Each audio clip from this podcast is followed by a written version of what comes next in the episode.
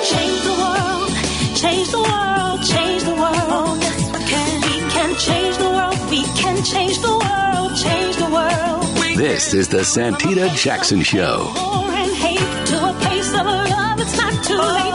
Gotta save the children. We can't wait. Let's change the world. I am breathing. Hey, everybody, welcome to the Santita Jackson Show. It's a joy to be with you this morning. It's a joy to be with you- this morning, and I will be up on StreamYard in a hot second. Everybody, we've got a lot to talk about today.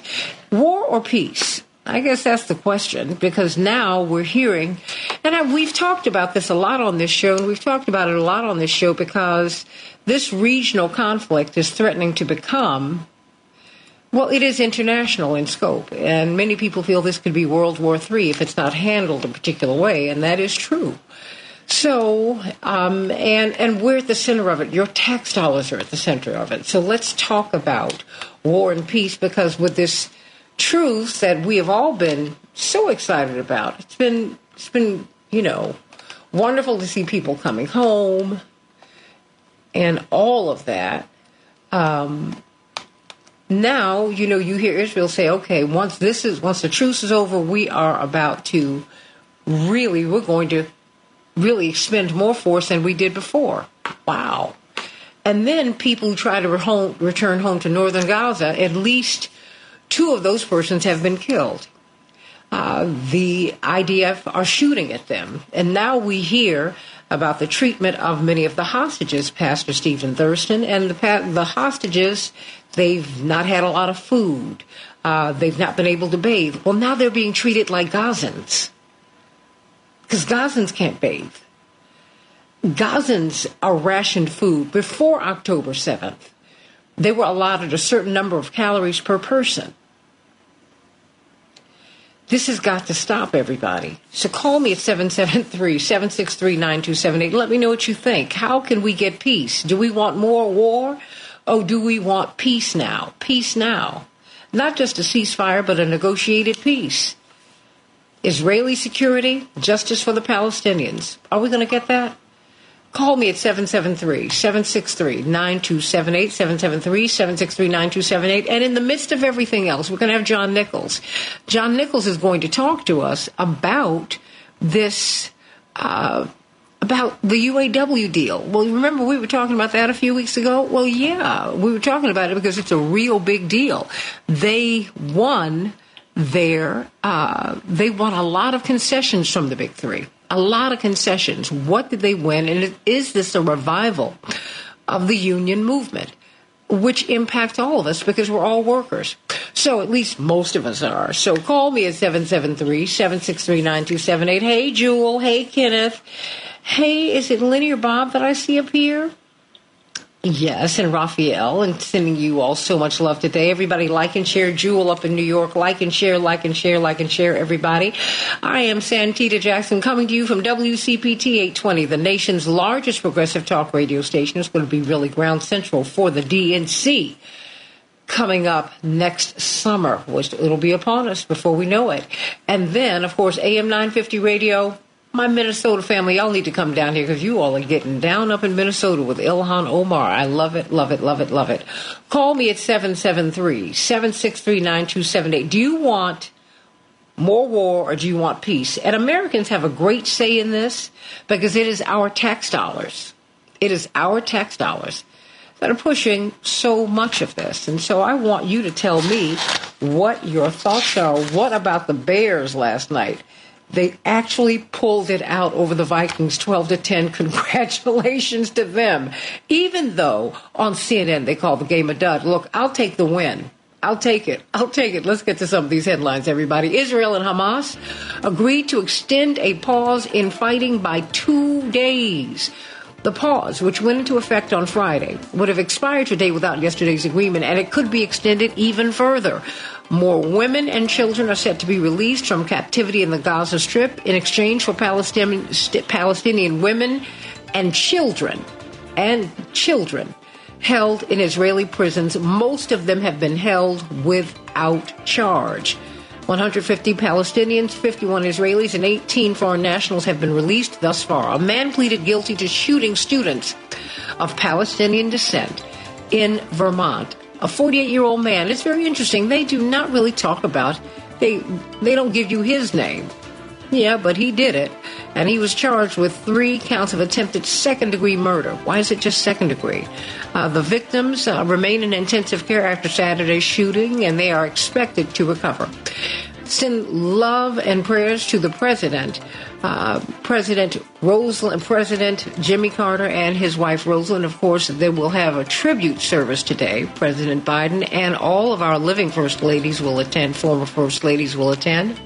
It will be held at a church at Emory University in Atlanta, and. Um, uh, Biden and Vice President Harris, the president and the vice president, will be there. Um, and God bless her and this magnificent life that this woman led. Um, and New Zealand is abandoning a, pl- abandoning a plan to ban smoking. Mm, did you know that scientists discovered a new type of stem cell in the spine? And Stephen Colbert, send your love to him, everybody. His appendix burst, so he had to cancel shows. Sending him much love today. As I shared with you, we had a win last night, Chicago. Ho, ho, ho. 12 to 10 over the Vikings. Sorry, Minneapolis, but we'll take them where we can. You all are 6 and 6. We're 4 and 8. Mm. NBA. The Bulls will be playing Boston tonight at 6.30 p.m. Central Time. Of course, 7.30 on the East Coast. Thursday, I mean, and the Thunder will be playing the Timberwolves at 7 p.m. Central Standard Time. In the NHL, Chicago will be playing tonight along with the Wild. And those are some of the headlines. Pastor Stephen Thurston, I'm going to put you on mute so that I can sneeze and download some stories. no problem. Hey, everybody. Hope that your day is kicking off well. Today, I want to encourage us to kick the elephant out the room. Now, when you're dealing with a hard situation, the difference between feeling um, how you feel on the inside and look on the outside it can really be huge. Inside, you may be emotionally crumbling or feeling immense sadness, fear, or even some grief, but outside, you're just as happy as go lucky as could be.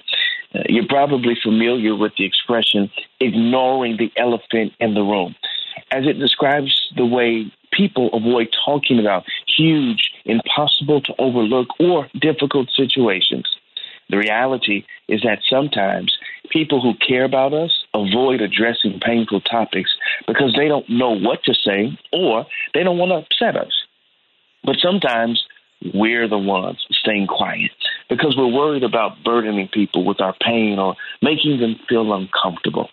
While ignoring the elephant might cut down the chances of an awkward moment, silence in the face of suffering isn't neutral. It carries a physical and emotional cost leaving us worn down and isolated. But the good news is that you don't have to carry your burdens alone or in silence. Decades of research show that social support helps people manage stress and recover from trauma. So, as we move to the close of this year, maybe there's some stuff that you need to deal with, clear up, or even clear out.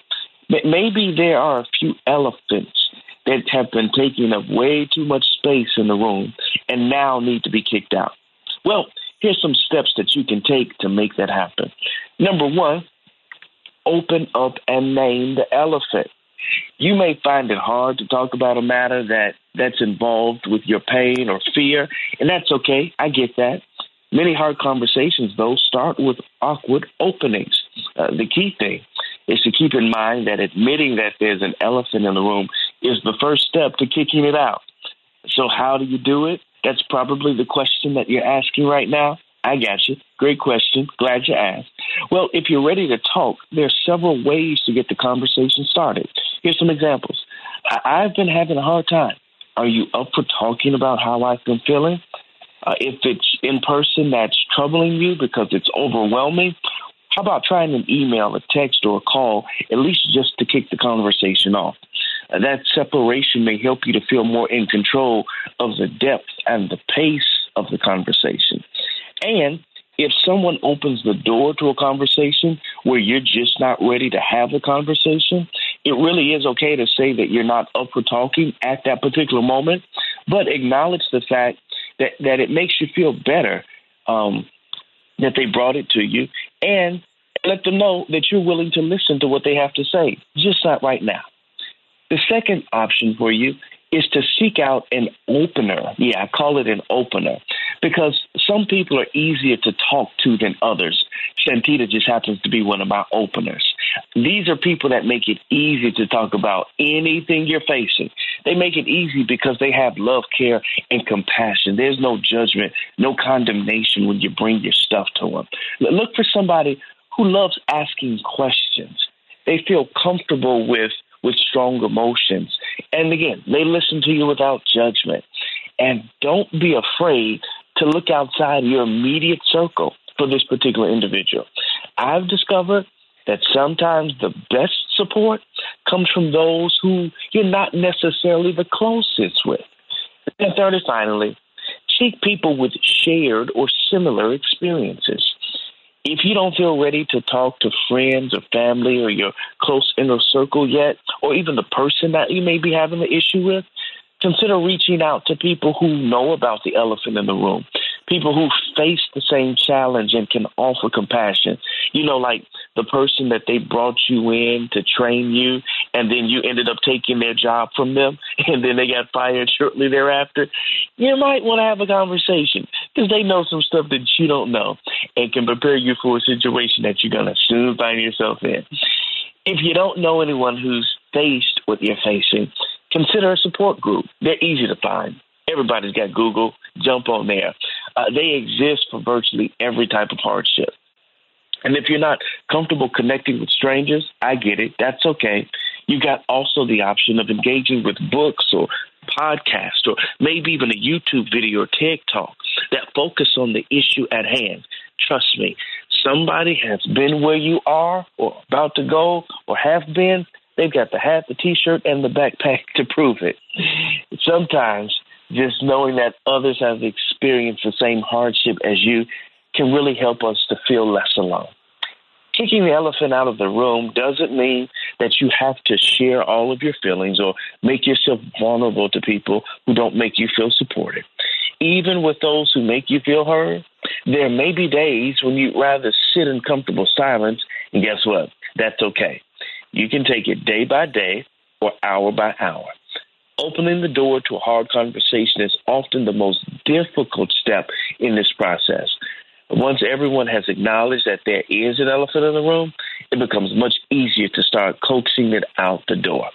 My encouragement to you, my challenge to you today is to go ahead and start the process of evicting that elephant out of your room.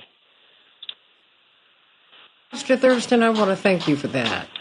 Because, Yes, you know, ma'am. I have been, uh, several of my friends have made their transitions lately. It's sometimes, you, and so it's happened so frequently. I'm just at a loss right now. Yeah, You know, I mean, I'm just at a loss. When I was at Joshua Farrakhan's service on Saturday, I was at a loss. Like Yeah. someone I've known a long time, and then I find out, you know, Denise uh, Lewis, Ramsey Lewis's daughter, who I lived next door to since I was a Yeah. child, she's passed just a couple of weeks ago. It's just like I'm at a loss. I mean, Yeah. I'm like Bobby Frayne, Dawn. What do I say to you? uh, Mustafa, Donna, BJ. What what do I? I mean, what do I? I, I don't even know. Uh, yeah. you know, sometimes, trauma you know, top, top of trauma. y- Yeah, but you know what? I, I think, and I thank you for acknowledging that I really seek to not come from a place of judgment. I got that from my dad. Because, you know, my father, you can talk to him about anything, in the Anything. world. Anything Yeah. in the world, anything. I mean, there's a reason I was talking with Rae Lewis-Thornton. I said, there's a reason that you went to daddy first to tell him that you had AIDS. Before Yeah. you told anybody, you went to him. I said, it's because he doesn't come from a place of judgment. And she looked at me, she said, absolutely. Yep. I knew with him I would only find love. And he wouldn't even let her finish saying what, what she had. He said, whatever it is, I loved you then and I love you now. hmm And he just hugged her. Yeah. And sometimes, you know, you know, we all want acceptance, Pastor. That's it. It's a basic human need. We want validation, affirmation, and acceptance. Okay. And thank Yeah. you for that. Thank you for that. Yes, I ma'am. mean, and it is an elephant. There are elephants in the room. There are elephants. And guess what? You know, just deal with it and and get your help. Because look, I have so many self help books, honey. I can have a library. Yes. well, you know, because I'm like, you know, and then you go on YouTube and you find, oh wow, that sounds Yeah. like me. Killing me softly with his song. Oh my gosh, I felt all flushed with fever. Wait a minute, you singing about me? yeah, and it's okay. Everybody's been through something. Everybody, nobody, right. as John Lennon said, gets out of this alive. That's right. Everybody's dealing with something. And if you all are waiting for Dr. Shanina Knight, and she'll be back next week, Dr. Uh, Reverend uh, Reverend Thurston, she is teaching in Saudi Arabia this week. Wow. Amazing. So, that's right. All over the world, people want her. And guess what? We get her every day here on the Santita Jackson Show. Can you believe it? Right. Yeah, yeah, yeah. She's teaching over in Saudi Arabia, uh, infection prevention. It is now become. It is now the new wave in healthcare. People want to know how to prevent infection, and like I said, it was very interesting what's happening in Gaza because these people are not allowed to bathe because there's no fuel, there's no electricity. They've been completely cut off. They're developing skin diseases and things like that. So as they're releasing the hostages, the Israeli hostages who've been kept in Gaza, uh, you know, they're saying, "Oh my God, they were kept in you know such awful conditions." I said, "No, no, no. They're living like Gazans." Okay, so they can't bathe. Their their food, their they can only have bread. Their meals are being rationed to them because that's how Gazans are treated every day. It's got to stop. So when you think about that, because you got Palestinian prisoners and Israeli hostages, they're all they're all they're all prisoners and they're all hostages, depending upon how you look at it. Most of the Palestinians who've been released were never even charged; they've just been held in jail. Does that sound familiar? That's right. Okay, so it just stop. I'm not taking sides, everybody. I call balls and strikes. I want justice. And when you have justice, you don't have war. When you have justice, you have love. You have peace, not just quiet. So I want you to call me at 773 763 9278. Anita, what's on your mind, sweetie? I got two minutes before we go to this break. Love you, sweetie. What's your, what's your question or comment? Well, I I appreciate that uh, elephant in the room uh, sermon, and um, we have lots of element, elephants right now. Nothing is being solved. I guess we got all teenagers as adults now. Uh, but what I want to say is the Palestinians that was either injured in Vermont. Uh, I would not want to continue to see this happening here because then that war is now coming to our country. And I'm wondering, you know, I think more people need to be encouraged to come out and ask for the ceasefire because, like they said, this is genocide and it should not be coming to this country like that. And I'm very concerned about that because that happened where Bernie Sanders was. So, Well, he you know, if it happened there, it's, Yeah. mm, yeah, Yeah. that's not good. Well, you know what? You're making a great point, but you know, Congressman Jackson, your favorite, Jonathan Jackson, said, you know, the war already hit here, Anita and Pastor Thurston, because guess what? You had the six-year-old boy who was stabbed 16, I mean, 26 times, and his mother was stabbed multiple times. It's here. It's here, Right, this is and it needs to stop. gut and blood. Gut And and blood push. is not a thing. That's right. And and push for the ceasefire, everybody. Push for it. You want it, but lobbying money is keeping our congresspersons from voting on it. And you need to take all this all this money out of our politics because we can't even talk talk to the things that really impact Americans, like poverty, like all these homeless people in Chicago, mig- migrants and citizens who are sitting up here in the cold. I want I want to have that discussion. If people want to, if you want to live in a neighborhood and you don't get along with anybody, and and you and and you just want to continue to war with everybody, well, that's your business. I don't have time for that in the United States. Yeah, I said it. Mic drop on that. Stay right there, everybody. Call me at 773-763-9278, 773-763-WCPT. Back with more of the Santita Jackson Show.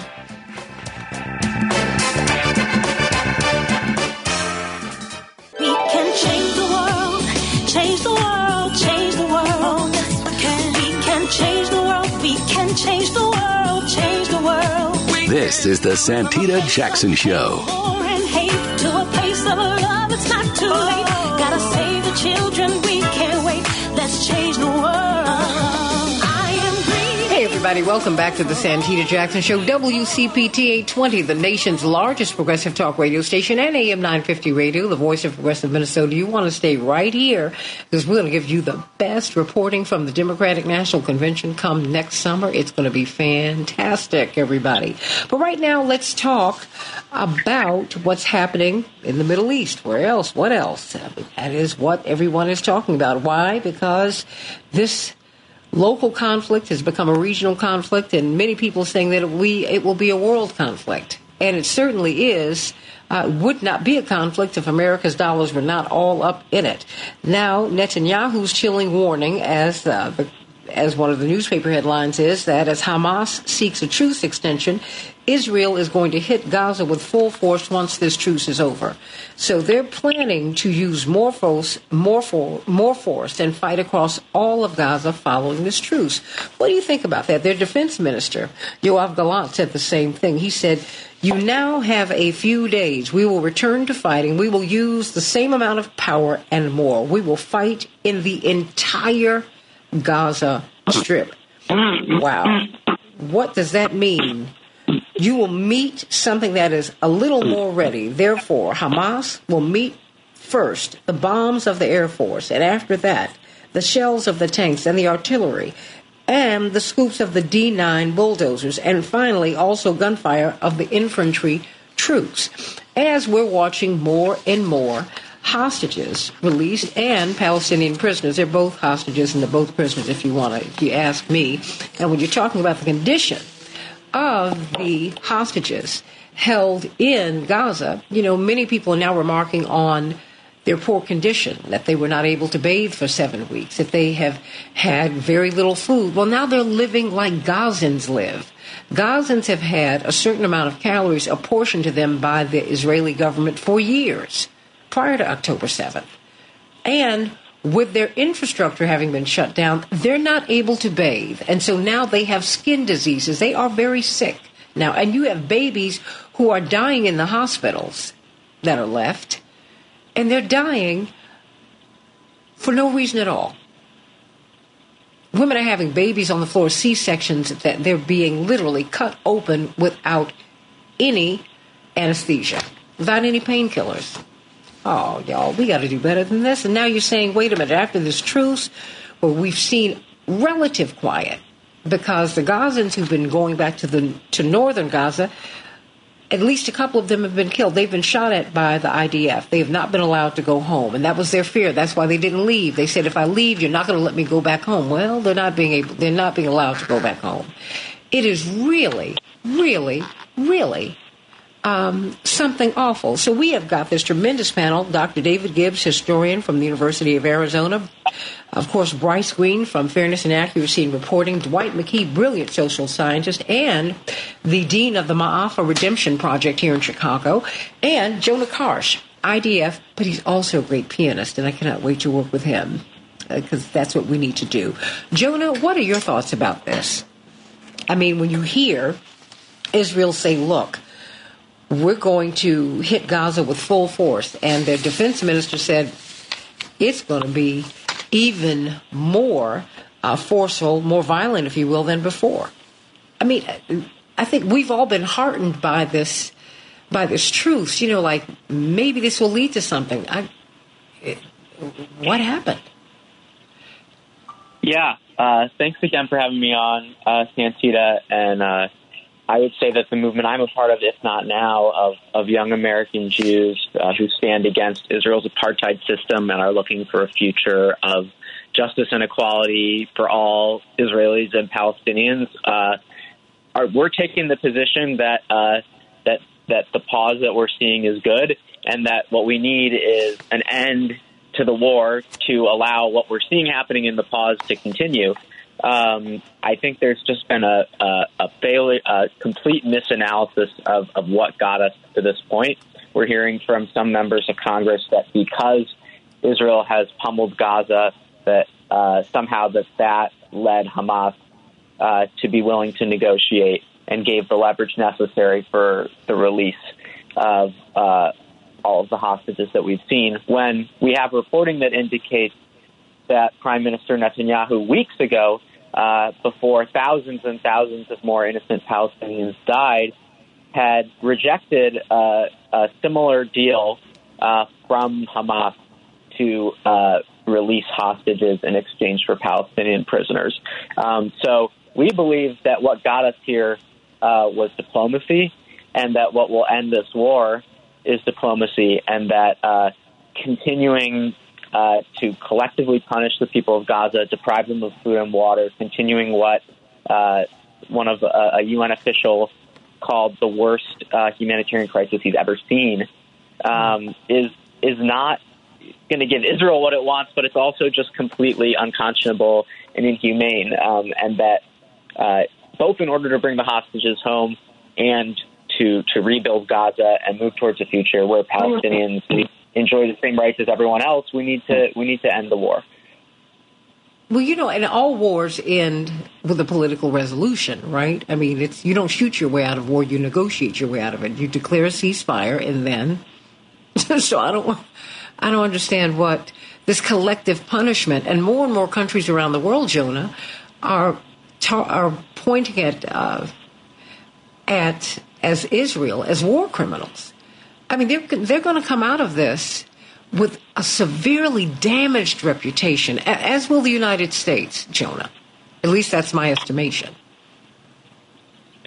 Yeah, I, I, I think that's absolutely right. Um, we're hearing that State Department officials have been warning of exactly this, but uh, I think at the top of the administration, there's an attitude uh, based maybe on President Biden's personal history with Israel, which look, people in the Jewish community, people in If Not Now, myself included, have have personal history with the people of Israel too, and we care a lot about their safety.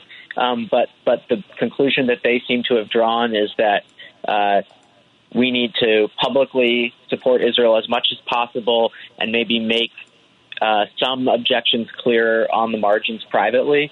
That that strategy so far has yielded fifteen thousand uh, dead Palestinians, more children mm. killed than uh, in the whole Ukraine war so far, than in all uh, the annual average of global conflicts around the world of children killed. It's a complete humanitarian crisis, and of course, the world uh, is going to say that that this is not what we're talking about when we say Israel has a right to defend itself. This is not what we're talking about. When when we say that we don't want Hamas in power, we, we can't pit Israeli and Palestinian safety against each other. Hmm. Call us at 773-763-9278 before I go to uh, the rest of the panel. I've got Reno calling. Reno, where are you calling from? Nevada? Just kidding. How you doing, Reno? Is this, did you call for Lee? Yes, Reno. Hello. How are you? Oh, good. Uh, you might remember me. I was standing on the, the stage after the town hall trying to talk to you, and I guess you were just too tired. But uh, uh, I just have to say, if if we had your voice and the voices of your guests across the nation, uh, we wouldn't have any problems anymore because you'd address everything with truth, with justice, with with something that will make all of the, let's say, the, the uh, disagreements uh, understood and go away. Uh, there would be no fascism, no Trump, no imperialism. I'm serious. I'm not joking. Uh, what the, you know, we have uh, no liberal media in this country. We're basically covered with uh, right wing uh, coverage. Uh, they have the entire the, the book. What liberal media tells you we're not even a voice anymore. Um, the the uh, the thing we have to do is get your voice across the country because, just like you say, knowledge is power, and knowledge brings justice. It doesn't bring war. You know, we uh, your, your song "Change the World" is so on target. you know, that's what you're trying to do, and you would do it if you were out there. Uh, Well, Thom Hartmann we're- we're has something. there. You know, we're out there. You know what? Just we're out there. Just go on and continue to spread the show because we're right where God Oh needs us to be. yeah, but and, we, and we we'll really got to get you, uh, get Congress to put you on the on the air. Seriously. I'm sorry. I, I've got much more to say, but I know you're busy going on.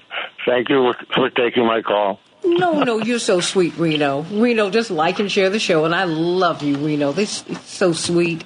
Um, and everybody, just continue to like and share the show. That is that is what we will do. It's very interesting. My algorithms have gotten messed up, particularly Bryce Greene, since I've been uh, taking these positions. You know, now uh, Facebook says that my show is going to be on one hour or two hours later than it actually is. I mean, uh, just all these crazy things are happening. Everybody like and share the show and just continue.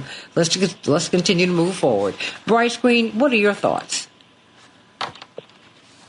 Right. Well, it's like you say, the Israeli military establishment is pretty much promising that no matter what happens with the ceasefire, which we do hope will continue, but they're saying no matter what happens, uh, they're planning continuing their military campaign of wiping out Gaza.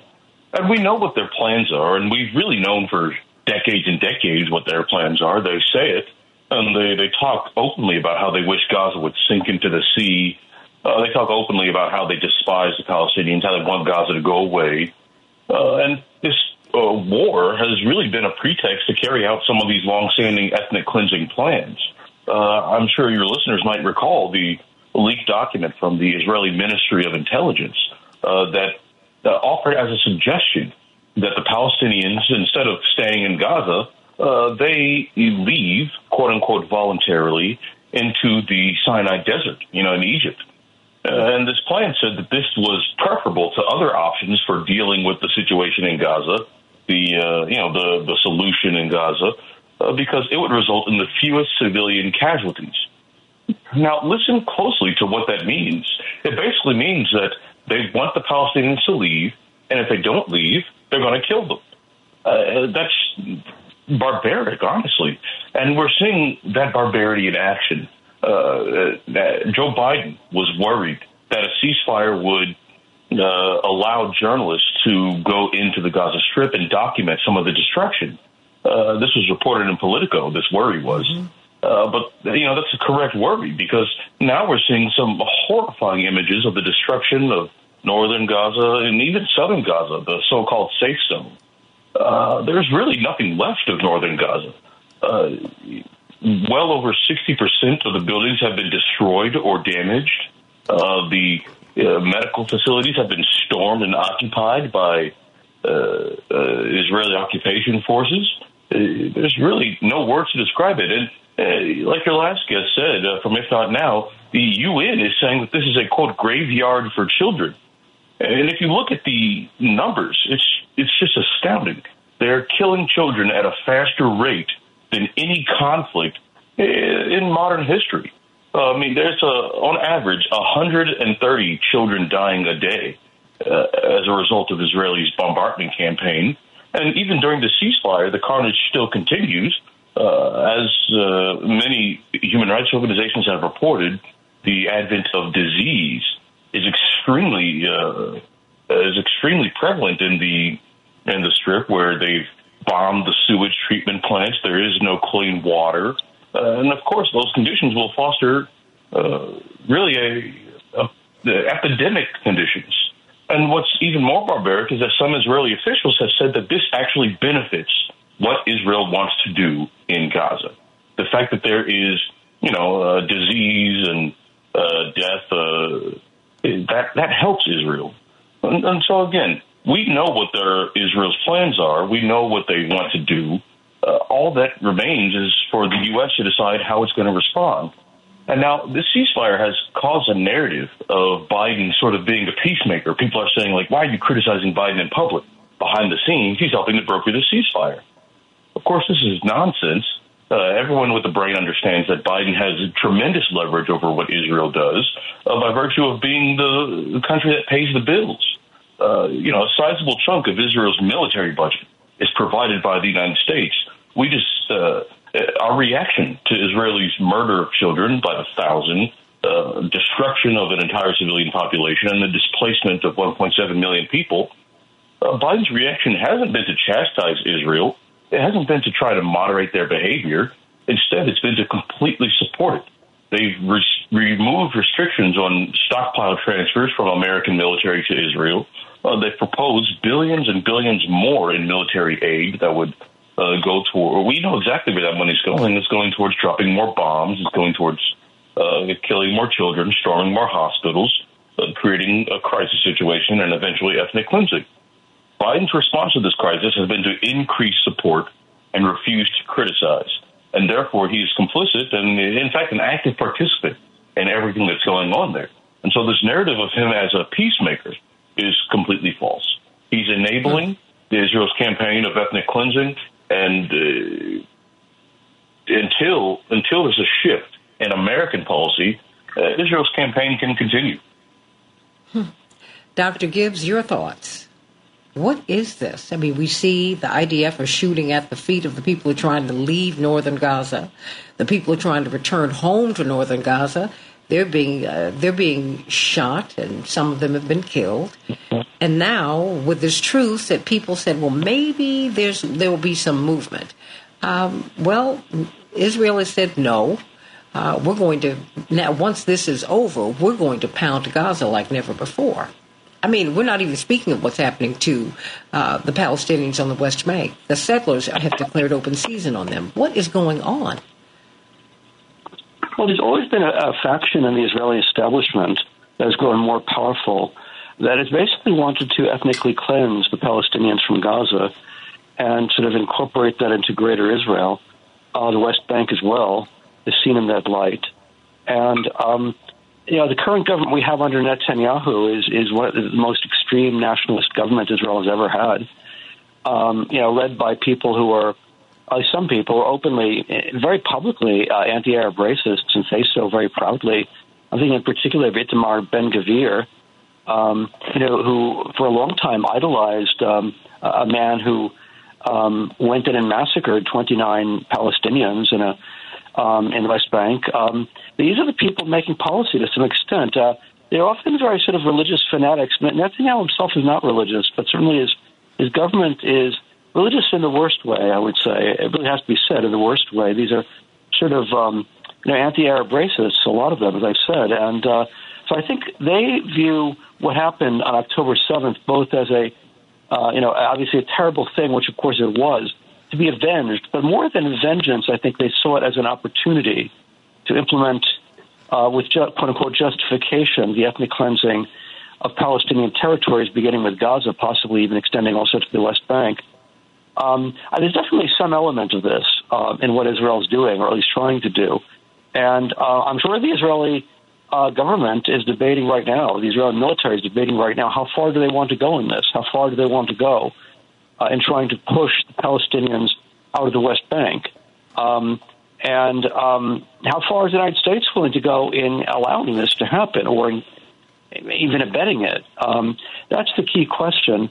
I think from the American standpoint, they've always regarded Israel as America's unsinkable aircraft carrier, an extension of American power in the Middle East, um, an outpost for the U.S. Uh, overseas presence. And so I think that that's a big motive here is preserving that unsinkable aircraft carrier and encouraging it. Uh, you know, of course, there's the Israel lobby, both in terms of its Jewish and evangelical components. But I think an even bigger factor is just the sense that um, the United States wants to preserve itself as the sort of massive um, global, globally dominant power, and Israel is seen as an important component in that. Uh, hence, the extraordinary degree of U.S. support for Israel including, you know, as has been noted, some really quite horrific uh, military undertakings with devastating consequences for innocent people, uh, including maybe especially including children. Dwight McKee, your thoughts? well, this is what we've always said it was from day one was a pretext for genocide. And if this was Germany or Iran or Iraq doing this, we would call this what for what it, what it is. It's a terrorist state whose single goal it is is to eradicate the existing population so it itself can take over the whole land. And it does not matter how many children they kill. It does not matter what the the um, terms of peace can be laid out. The goal is not peace. The goal is not equity. The goal is total domination. It is the total eradication of people there to take over the land and turn it into a, Jewish state. This is not just politics. This is not just militarism. This is also religion. Zionists want their own state with nobody but but Zionists living there. And because they feel like God has promised them that, promised them this, that the um, people that are living there, the Palestinians, are in the way of God's plan. And they have a mandate from God to eradicate them, to kill them, to drive them out by any means necessary. And the tragedy of America is that we are the, the, the, the tools by which this is happening. Biden is a war criminal at the same level as any other war criminal that we've looked at historically. He is co signing genocide. You can call it what you want to call it, but this guy is doing the same thing that Nazi Germany did, that Iran did to some of their people, that that Pol Pot did. He's at that level of co-signing the the the, the killing of innocents for political reasons. And so, if people of goodwill don't stand up and tell the truth and fight, then what we'll see is an extension of the same mentality that happened in World War One and World War Two, where if, if you hadn't put a check and balance on Hitler, he would have dominated the world if he could, and mm-hmm. and because the morality was not in house. There's no morality. There's no humanity in these people. The only check and balance on them is going to be us. Dr. David, before you have to go and, and, and deal with your academic work, I mean, I've got a couple of minutes before before we go. I mean, what right, is um, going well- on here? What is this? I mean, because you know, Uh, you know, o- the, you're uh, only going to have a political solution to end a war. You don't shoot your way out of a war; you negotiate your way out of one. And um, for them to come off of this truce and say, "Okay, gotcha, this will be great," but what we're going to do is show we're going to give a show of force like never before. What what are they thinking? I mean, because I'm also looking at how they're being condemned by countries all over the world. Dr. Gibbs, two minutes for you. Well, I think that the um, again the, the point I want to come back to again is the role of the United States. Now we've had many, much discussion here of what the political solution should be. I myself still favor the idea of a two-state solution, although people have credibly come up, come up with the idea of a one-state solution, sort of a, just a democratic, uh, non-ethnic, non-religious Israel-Palestine for, for both Israel, Israel Jews and uh, Arabs to exist. Either way, whatever is done in terms of the local situation, the key point for us as American citizens is what should our country's policy be? And we are playing a decisive role, as has been noted by multiple people here, enabling this by our subsidizing over a period of many decades of the Israeli military.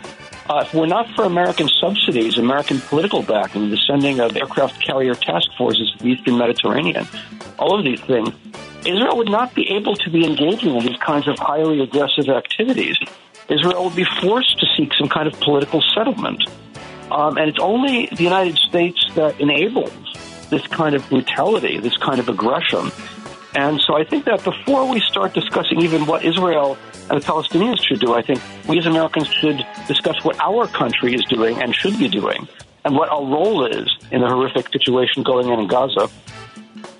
In about 30 seconds, what do you think it ought to be? Oh, um, cut, um, personally, I think cutting off Israeli subsidies and declaring that the United States favors uh, political settlement here. And however a political settlement is, is achieved, it will be achieved without American subsidies for Israel and without continuing American political support for Israeli war making activities.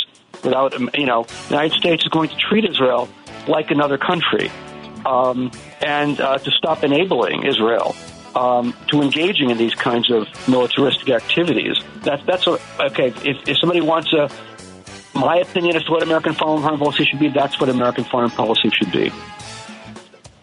Mm. What do you think? Call us at 773-763-9278. Dynamo Dave and, and David from San Francisco have called in with their ideas. What are yours? Do we need more war or do we need peace? Jonah Karsh, uh, Dr. David Gibbs is going to go on and grade some papers, make some people very happy and make some other people miserable. Go on, Dr. David Gibbs and Dwight McKee.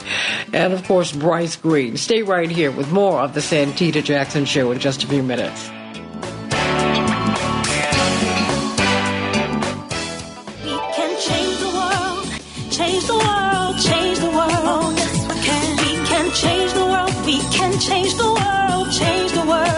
This is the Santita Jackson Show.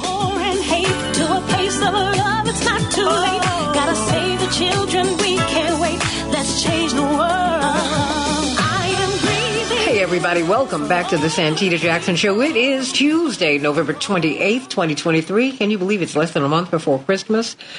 Perhaps the spirit of Christmas will settle on the Middle East and we'll have peace. That is certainly something that we're going to pray for, but you're going to have to work for it, everybody. You're going to have to vote about it. You're going to have to march about it, make it happen, because so much of what's happening over there is really can, is influenced by Americans because it's our money. Call me at 773 763 9278 773 763 WCPT. And I am coming to you from WCPT 820, the nation's largest progressive talk radio station, and AM 950 radio, the voice of progressive Minnesota. Keep it locked right here. If you want the best news coming out of the Democratic National Convention, it's right here. We're going to be we're going to be all over it come next summer when the Democrats land in Chicago. In fact, they're already here planning for the convention. So good on you. Everybody, we're going to have John Nichols at the bottom of the hour talking about the big wins for the UAW, for the union movement. Yeah, but right now we're talking about Israel and Hamas, and Israel saying, well, we're going to use more force and fight across all of Gaza following this truce. After we get some of these hostages back, it is on and cracking. What do you think about that? Call me at 773 763 9278. 773 763 WCPT. And you can go to the Santita Jackson uh, dot com. That's right. I'm up and ro- working, everybody. Ooh, my website. Let me know what you think. SantitaJackson.com. Let's get to some of these headlines, everybody. Israel and Hamas agreed to extend the pause in fighting by two days. This pause, which went into effect on Friday, would have expired today without yesterday's agreement, and it could be extended even further. A man pleaded not guilty to shooting students of Palestinian descent in Vermont. Indeed, they're Palestinian Americans, three of them, and they are all uh, in intensive care, but uh, they are doing better. But they have, he has been charged with second degree murder. James Eaton, 48. James Eaton, 48. You should don't, he's not just a man, he is someone who tried to kill these three Palestinian students. James Eaton, 48 years of age. President Biden will attend, attend the tribute service for First Lady Rosalynn Carter, who made her transition just a few days ago. She and President Carter married. Uh, well, he's, she, my goodness, they're the longest married uh, presidential couple in history. I think it's 79, 79 years, 77 years. God bless them. God bless them. Everybody will be there. All of our living first ladies will be there. President Biden, Vice President Harris, God bless her, and as will President Jimmy Carter. God bless them, everybody. New Zealand is abandoning their plan to ban smoking, and scientists have discovered a new type of stem cell in the spine. Hmm, in Chicago, well, we're going to, it's going to be cold today, everybody. I don't know what else to tell you. It is going to have, we're going to have a high of 26 degrees. It'll be sunny. It looks beautiful, but it is freezing. Minneapolis, St. Paul, 32 degrees and cloudy. If you see some homeless people, people just standing outside who have no place to go, direct them to a fire station, direct them to a library, direct them to a police station. No one should be cold. No one. No one, no one. please direct them so that they can be inside and, and get to these warming stations so that they do not freeze to death. In the NFL, the Bears 12, the Vikings 10. Some people called it a dud, but I'll take the win, everybody. In the NBA, the Bulls will be playing Boston, and the Thunder will be playing the Timberwolves, and in the NHL, Chicago and the Wild will be playing tonight. Everybody if you're looking to purchase a home, now many people are saying I can't purchase a home. I can't pull together this 20% that I need to put down to just start the process. I don't have good credit. Well, Team Hochberg has an answer for you. Number one, they have a credit card.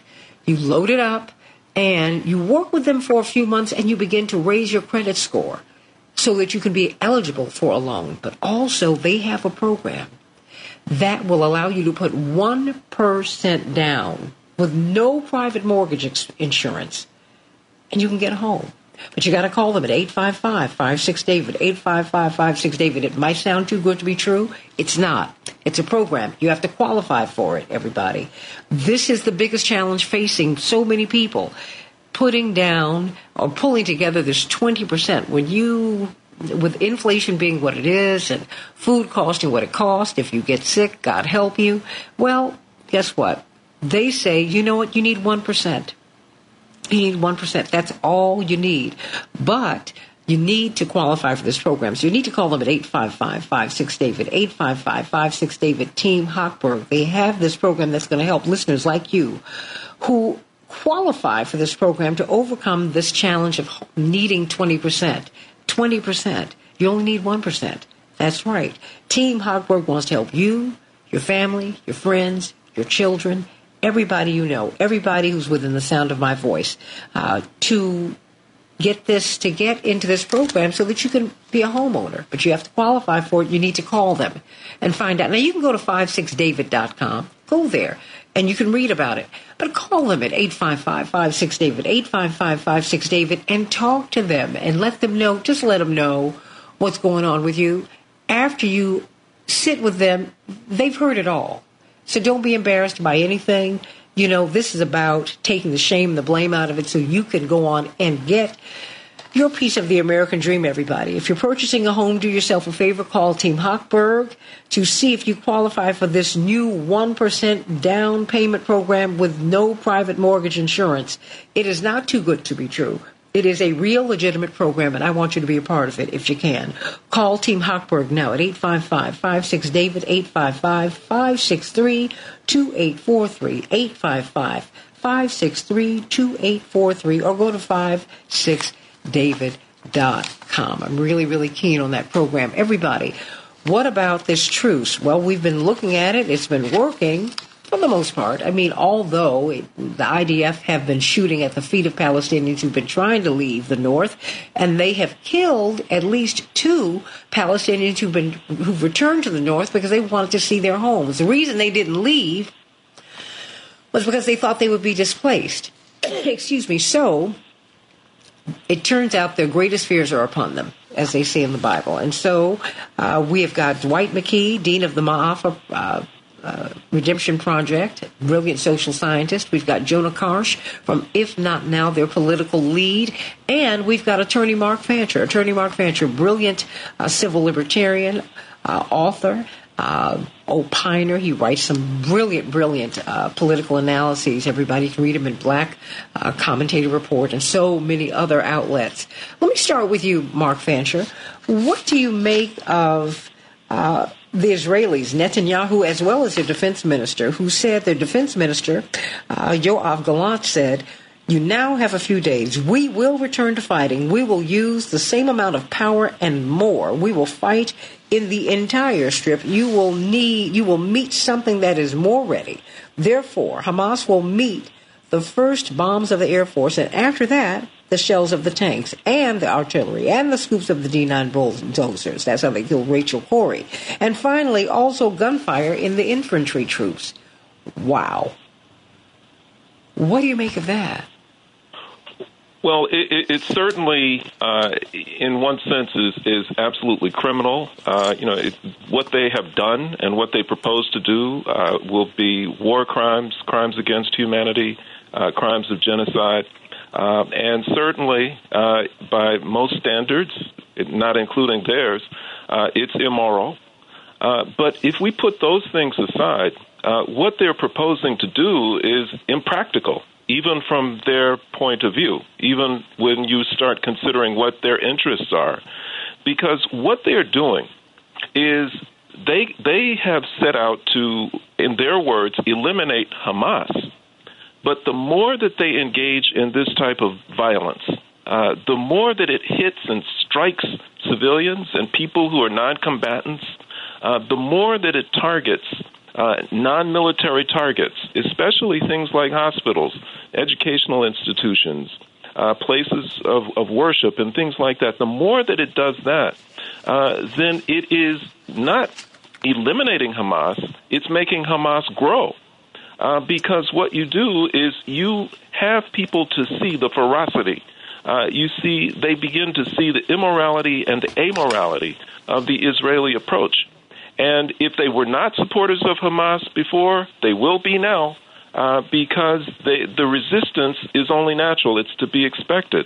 And so, in, in the end, if Israel is truly committed to eliminating Hamas, to use their words, then what they will have to do is to eliminate the Palestinian population, uh, which is you know something that they're already doing, which is genocide. But now it becomes the official policy. And, you know, how anyone can begin to even begin to accept that or understand it is, is, is something that is mystifying. Uh, and there is a spillover effect.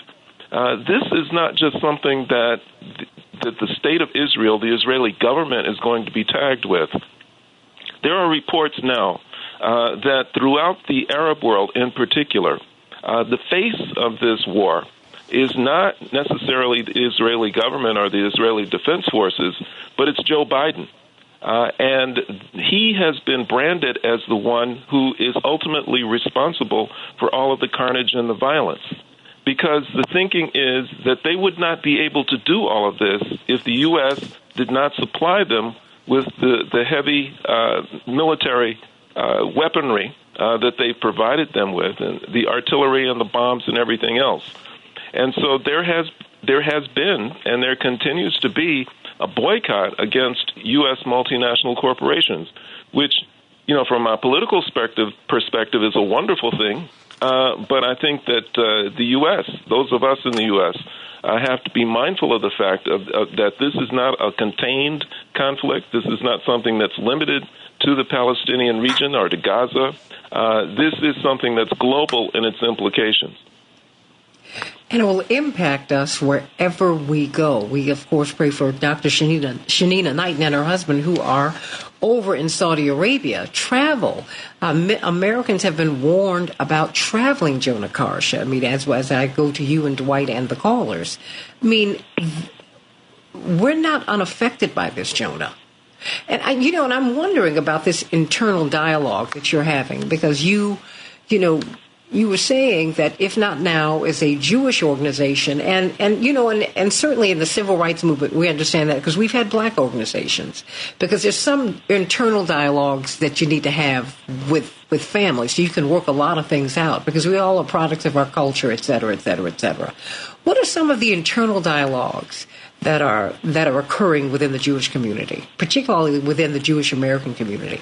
Or can you limit it to that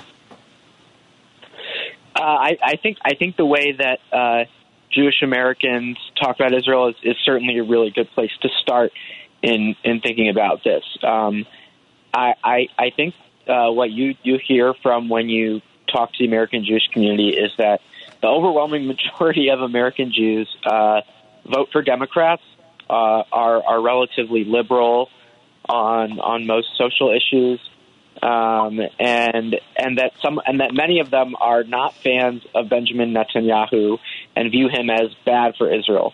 But fundamentally, the, what we're trying to help uh, more and more American Jews understand, and we know that there's there's a strong, strong contingent that already feel this way, but we want to continue this.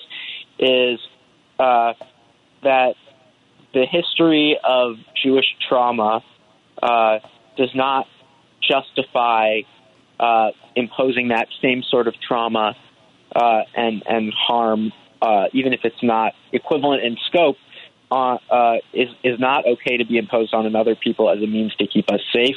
Um, that that uh, Jews and Palestinians need to learn, need to create a shared future of democracy and human rights, and that when you keep a people under your thumb, deprive them of basic human rights, and oppress them, maybe you can live in a glass house for a little bit. But October 7th showed us that that method does not keep Jews safe in the long run. So what we're trying to help American, uh, more American Jews realize is that we know there's so much fear in our community. We know that that's informed by intergenerational trauma and the history of our people, but we also know that the answer to that uh, cannot be the oppression of the Palestinian people, both because it's completely immoral, because it goes against the Jewish values that I think I was raised with, but I think I was taught by some of the very same people who are now turning around and supporting this war, but also because in the long run, it's not good for us. Uh, it doesn't keep us safe. Well, you know, I'm, I'm not making excuses for people, but you do understand the impact of trauma, right? It's just very human. You know, it's very human for us to not want justice. We want revenge. You know, if, if someone's done something to me, I want to do it back to you, blah, blah, blah. How do we get out of that? I mean, how, how do you, how do you talk people out of that, Jonah? Uh, what what if not now talks about when we talk about the future that we want to see is uh, a shared society where we understand that uh, as long as Israelis and Palestinians and Jews and Palestinians are in that land uh, together, that they need to create a future uh, together, and that the only path forward to that is to end a system that systematically privileges Israeli Jews and is uh, over everybody else uh, system that Amnesty International and human rights have called apartheid. And uh, we, the, the only way to break the cycles of trauma is to understand uh, our future as intertwined with others to create uh, a scenario in which we have a politics of solidarity instead of insularity. Um, and uh, we think that's what we need in the long run. Hmm. Uh, Dwight McKee, let me bring on a couple of these callers. Deborah, Deborah, you said you have a book for me to read? Yes, I do. Um, um, Shirley Chisholm, The Good Fight. This is about um, oh, yeah. her bringing up this issue a long time ago, and it's mm-hmm. been, yes, and, and uh, The Good Fight by Shirley Chisholm. Everybody should read it. It was republished last year, so um, people go out and and and and buy it and read it, please. Thank you. Oh, you know what? You know? Did you know I found an autographed copy of that in in one of these old bookstores? Oh. That's like one of my favorites. Oh, oh, oh my gosh, Miss Deborah! I'm going to reread starting it. on page. starting on, on page, page seventy-one. Yes. Are you okay? What's going on oh, with you? No, I don't. I don't think the whole world is okay.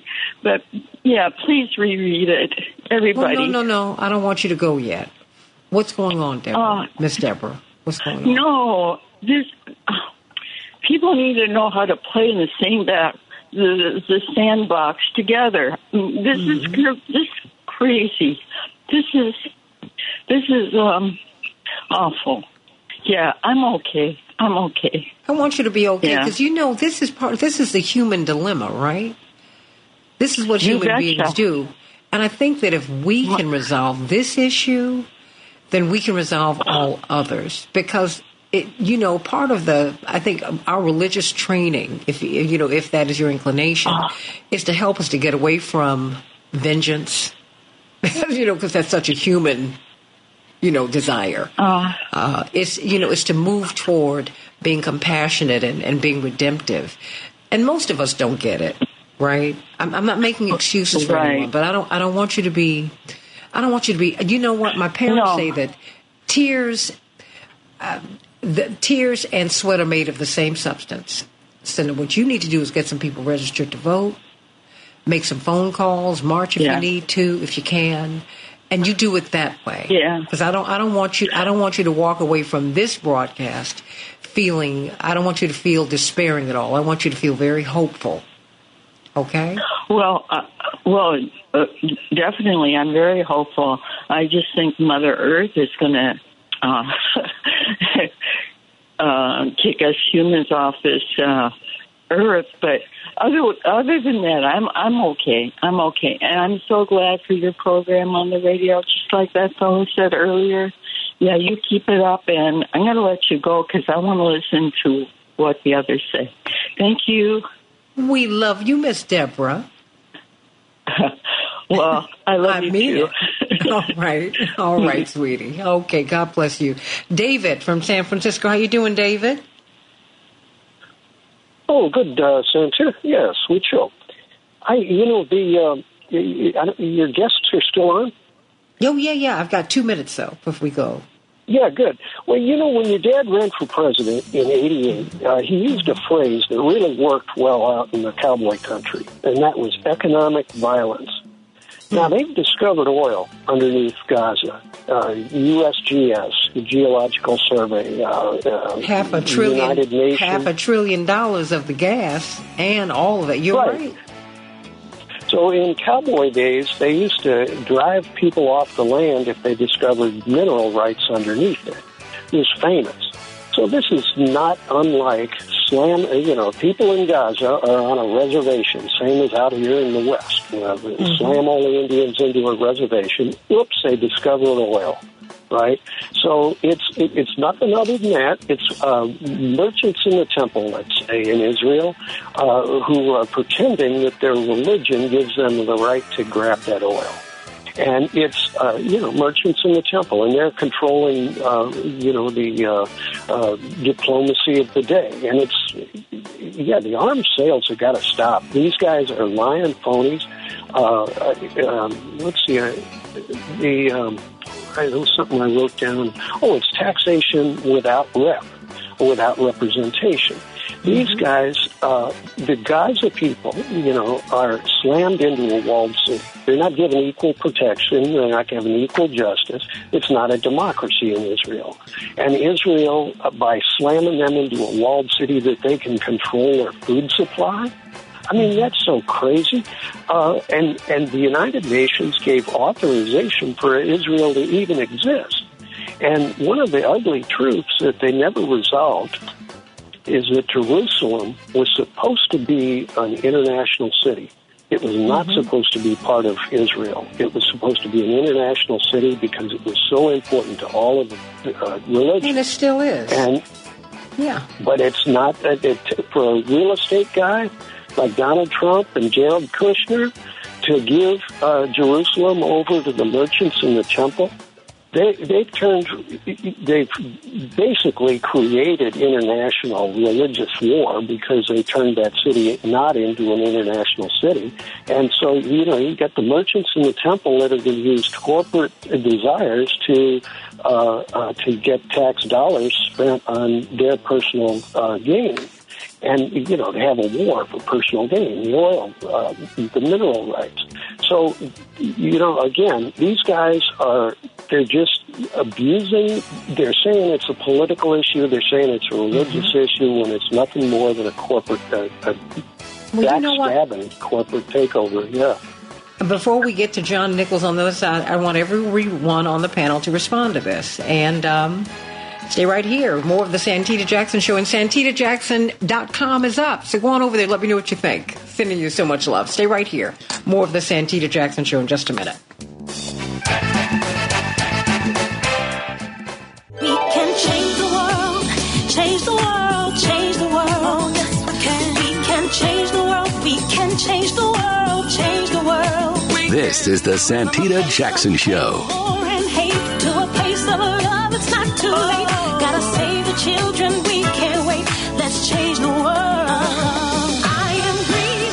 Everybody. Welcome back to the Santita Jackson Show. WCPT 820, the nation's largest progressive talk radio station, and AM 950 Radio, the voice of progressive Minnesota. And, uh, of course, John Nichols is going to be talking with us about the UAW. And uh, this is a huge win for the union movement, but it's a huge win for all American workers, whether you're in a union or not, but you need to get unionized, everybody. Strength in numbers, collective bargaining really does work. We're talking with Jonah Karsh of It If Not Now. He's their political lead. Dwight McKee, social scientist, Dr. D, affectionately known to us as that person. And, of course, Mar- attorney Mark Fancher, brilliant civil libertarian and lawyer from the National Conference of Black Lawyers. Let me get Dan. Dan is a new caller who says that he has a different perspective on this Israel Hamas conflict. And we welcome you to the show and welcome your perspective. What's on your mind, Dan? Thank you, Santita. Um, well, listen, I'm a I'm a progressive, and I've been to Israel a couple times, and the only thing about this whole conflict, I feel that the particularly the Arabs and the Palestinians, they they misrepresent the history of this thing going all the way back to maybe 1878. But the truth of the matter is, you guys, and I think there should be. Don't get me wrong, but there is not now, and there never has been a nation called Palestine. In fact, uh, Israel purchased the land that they purchased uh, that, that became the state of Israel in 1948. Uh, they did not steal it from from the Palestinians. Um, secondly, the vast majority of the people that claim to be Palestinians came to that area after 1948 and many after 1967. Most of them have roots in Syria, Lebanon, and in uh, in uh, Jordan. And uh, believe me, I think the situation could be handled much better by Israel and other places. But let's not, they did not steal anything from them. They took Jerusalem in 1967 uh, after six nations tried to wipe Israel out. But it, it, it was taken because they were attacked. Had they never been attacked, they would have never taken Jerusalem. But, But that's you the, know, my only point. Thank you, guys. No, no, no, no, don't leave because this has been a British colonial project. People have actually already lived there. I mean, but Dwight McKee, I know you you're itching to get in, or is John who J- Jonah? and and, and Marcus Well, too. they wouldn't. Uh, okay, They wouldn't okay, have let's- gotten. They, Dwight. they wouldn't. They couldn't have gotten attacked if they weren't there. It's um, just because you don't name something Palestine does not mean there's not people living there. Just like United States wasn't named the United States, they had tr- indigenous tribes living all over the land, but they didn't have a, a title for the different lands or geography, the different lands. There was just people living there, you know, as people live in, in, in different territories. And the Europeans came and wiped them out over time, just took over the land. Uh, the same thing happened with the Palestinians. They had been there for many of them for families for two thousand years, and and when the the uh, Zionists came in, they came in buying the land, and it started out that they were one percent of the population, and the people living there was ninety nine percent. And over time, they began to take or buy or barter, whatever you want to call it, more and more land. But it was at the behest of the British, who at that point were imperialists, who they took over the land and then decided to divide the land up and give it to to uh, the, the Israelis uh, at the expense of the Palestinians the war that you're talking about in 1946, 1947, 1948, that was the people around the other the, the other uh, communities reacting to this now domination of Europe, the Europeans of the the, the British, uh, and reacting, trying to protect the people, the existing people in the land. And because they lost the war, then became a pretext to say, okay, then now this land belongs to us. And so when you say that the Palestinians never owned the land, they lived on the land. They never declared themselves Palestinians. The Romans named them that.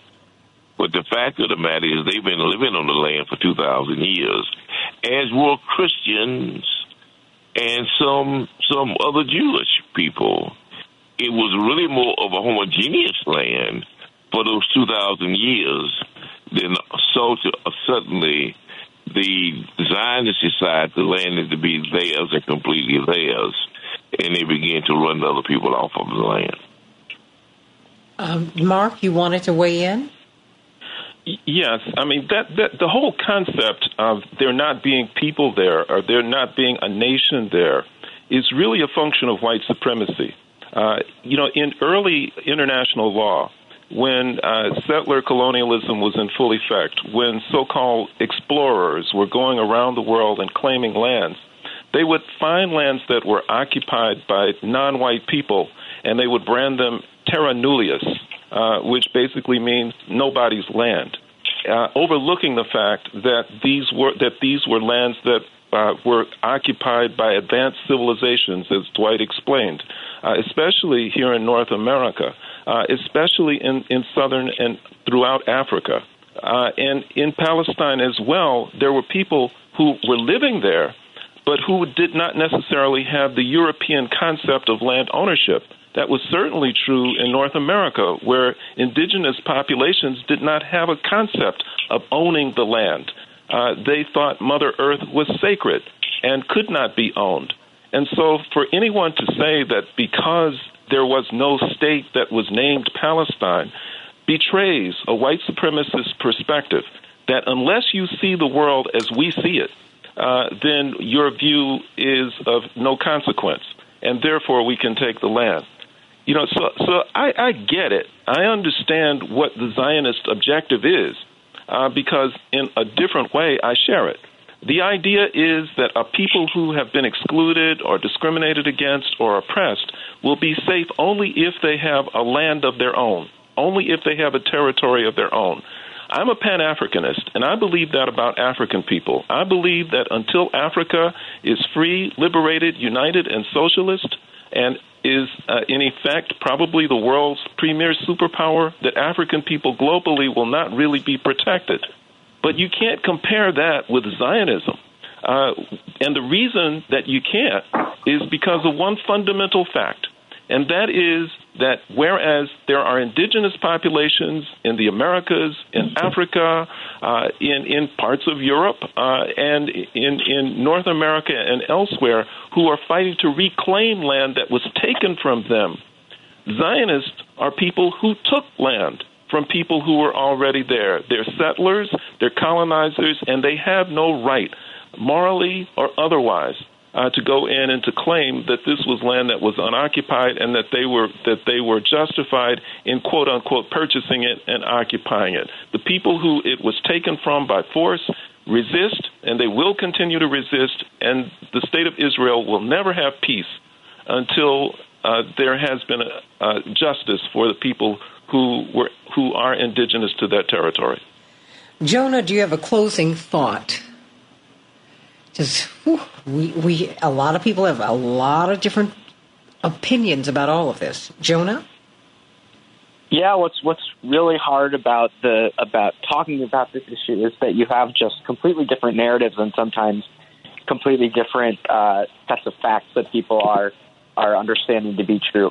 Uh, I think I think uh, I, I hear I hear where the caller is coming from, and I, but I think uh, the perspective that he's sharing is maybe not uh, consistent with my understanding of the historical record, which is indeed that uh, in the early days, Zionists bought up land from absentee Palestinian landlords and then kicked Palestinians that were living on it but were not owners of the land off of it.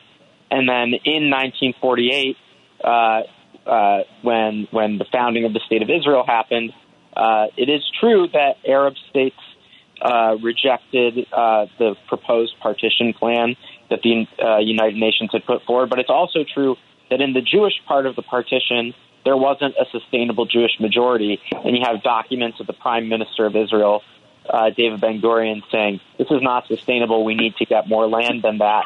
And they started to, even before uh, the Declaration of Independence of the state, before Arabs declared war, in the aftermath of that, they started uh, laying out military plans and carrying out uh, forced expulsions of Palestinian villages.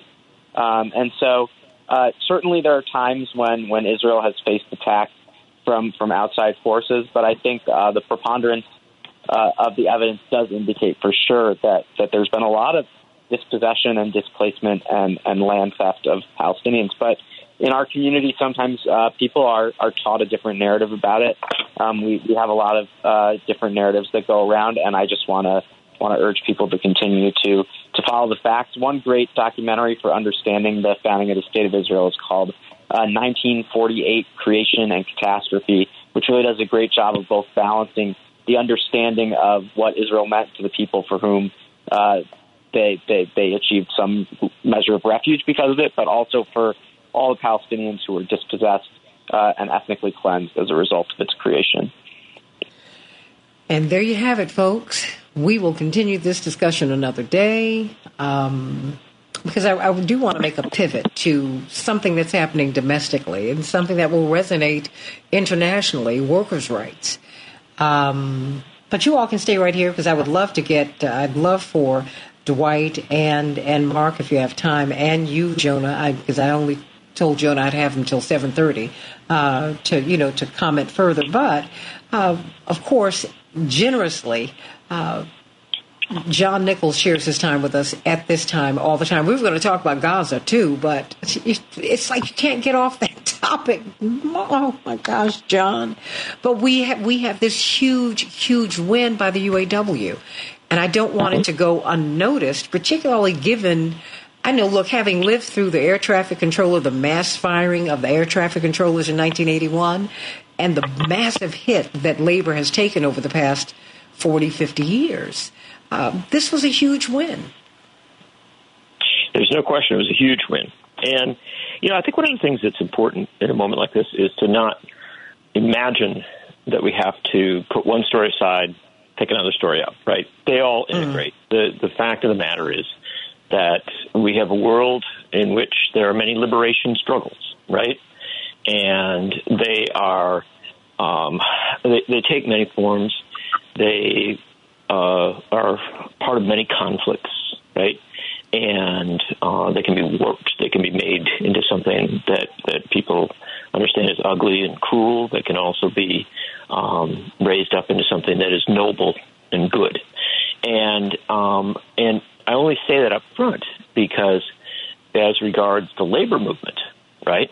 The labor movement was so down in America, so beaten down in America that just a dozen years ago, Scott Walker, the governor of Wisconsin, uh, literally came in and, as his first initiative, uh, took away uh, labor rights, took away the right to uh, collectively bargain effectively for public employees, ultimately did a right to work law that undermined the rights of private sector employees, did all these things to knock down labor. And he wasn't alone. It was sweeping across the country. State after state after state was trying to, you know, literally um, render labor, organized labor, a dysfunctional reality in America. And they were having a lot of success. The, the level of labor union membership was going down rapidly in the pro- public and in the private sectors. And, you know, there was all these folks, you know, obviously powerful folks, corporate tied folks who were saying, well, you know, maybe the day of labor is gone. Maybe it was necessary in the 1930s, but it isn't necessary in the 2010s or the 2020s. Well, that was always a lie. That's the kind of lie that they tell, right? They want they want you to think you don't have this option of coming together collectively to organize, to bargain, to make demands for a fairer workplace, for better pay, uh, just for a say, not just in your workplace, but also in your society. Well, the fact is that labor has come back. It's come back huge. We now have uh, polling data that shows that two thirds of Americans, 67, 68%, are more favorable toward labor than, than toward management. Uh, we have polling that shows that when labor unions go on strike, 75% or more of Americans support those strikes. I mean, we have become a pro labor country. And now we're starting to see the results of that. Uh, in the last year, we've had the better part of a million people, uh, or even the last few months, I should say, the better part of a million people come under new contracts that are dramatically better, raised pay, improved benefits, better working conditions, better say in their workplaces and their communities for members of the Teamsters or members of the United Auto Workers who just fought an incredibly bold and brave strike. Took the better part of two months, but they won. And it's important to say they won. They won pay raises uh, that are bigger than what they got in, in pretty much the last 20 years of contracts for some workers. uh, they also won, you know, a real say in the future of an industry that is that is rapidly transforming. And we're seeing it in other places too, in SAG and AFTRA the the actors and the writers winning contracts that allow them to take on the biggest technological challenges of our time, AI technology, and making sure that it doesn't exploit them. And just over Thanksgiving, uh, over the last few days, we've seen Starbucks workers out on the street really waging a, a bold struggle. We're seeing Amazon workers make demands around the world. And I list all this uh, to say that we're in a very exciting time. It's a very frustrating time. There are so many incredibly difficult things that weigh in us. Israel Palestine at the top of that list, but also, uh, you know, ongoing economic inequality in America, ongoing racial inequality in America. All the challenges that we've had are still there, and then there's the climate crisis. And yet, amidst all this, there is a story, an incredible story of people coming together and rising up in labor unions that has the potential to transform, I think, not just the workplace, but frankly, society in some very fundamentally good and better ways. But why do you think that is happening, particularly when we hear and we see a lot of, uh, well, we certainly see a lot of differences of opinion. I'll put it that way in America. Mm-hmm. I don't think that they need to be divisions. I think that that's played up. I think that if we spiritually mature, we can say, no, I have a difference of opinion. And if we keep on talking, it might not be that different, or I'll respect your opinion and we can keep it moving. How is it? Because mm-hmm. I know people in unions have, they come from all walks of life and all different they experiences. Sure they have a lot of. You have some Trumpers in there. You have some um, Obamaites in there. You have some people. I don't care about any of them in there. You have some of everybody in there, but they're able to come together on their fundamental rights as workers and how they and and the and their right to prosperity. I mean, how how mm-hmm. has that happened, and particularly now, John? Well, I think it's pretty easy to explain, and I think you know the answer because you and I've talked about it, and also you're so wise on these things. Um, look, we were through, we've been through some incredibly tough realities of late.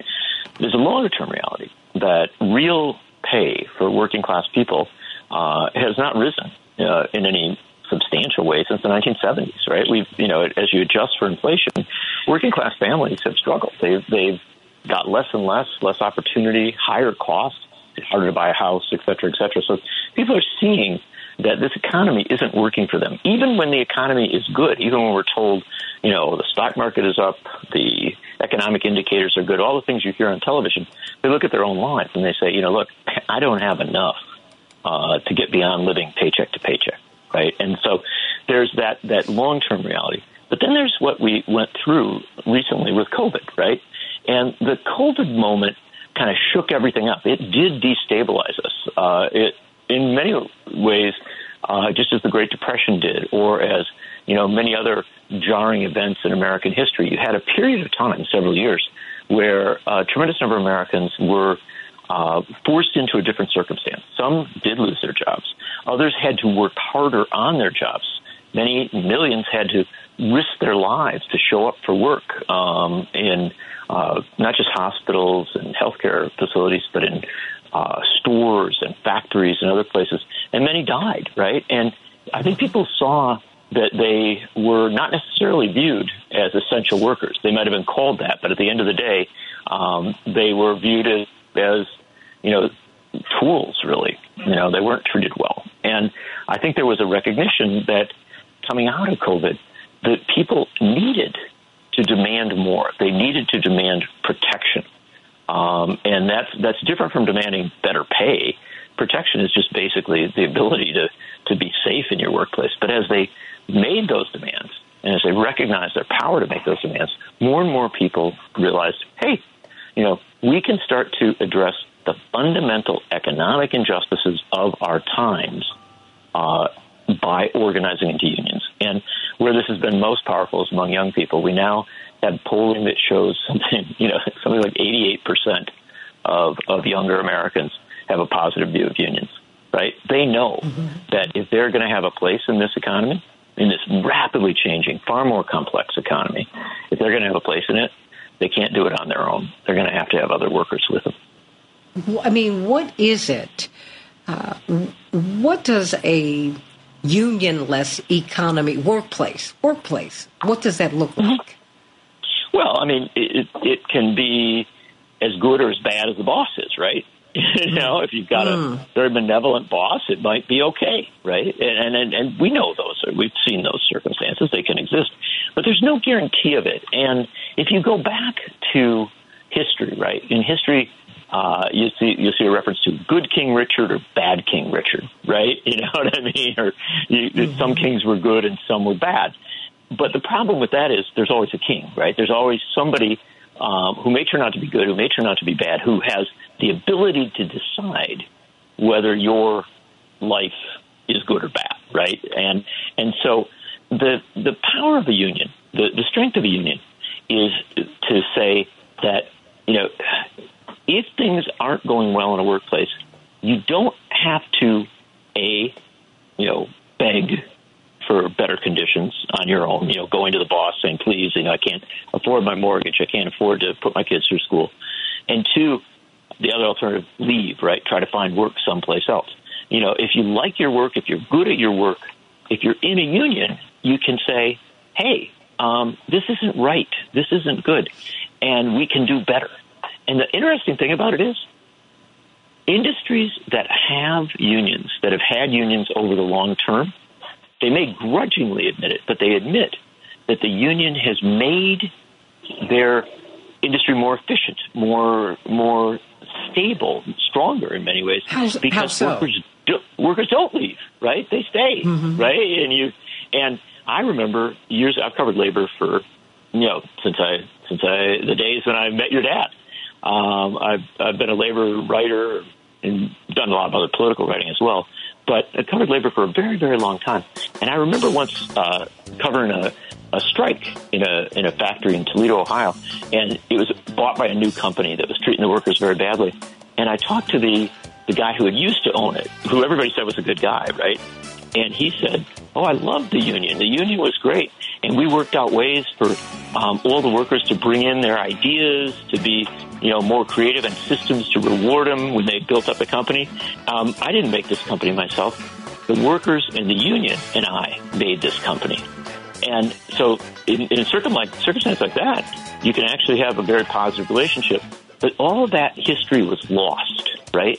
It was lost because powerful interests, political interests, wanted to weaken unions so that they, it wasn't just about the workplace, it was about our politics. They wanted to make sure that unions weren't a part of our politics because unions are a counterbalance to multinational corporations.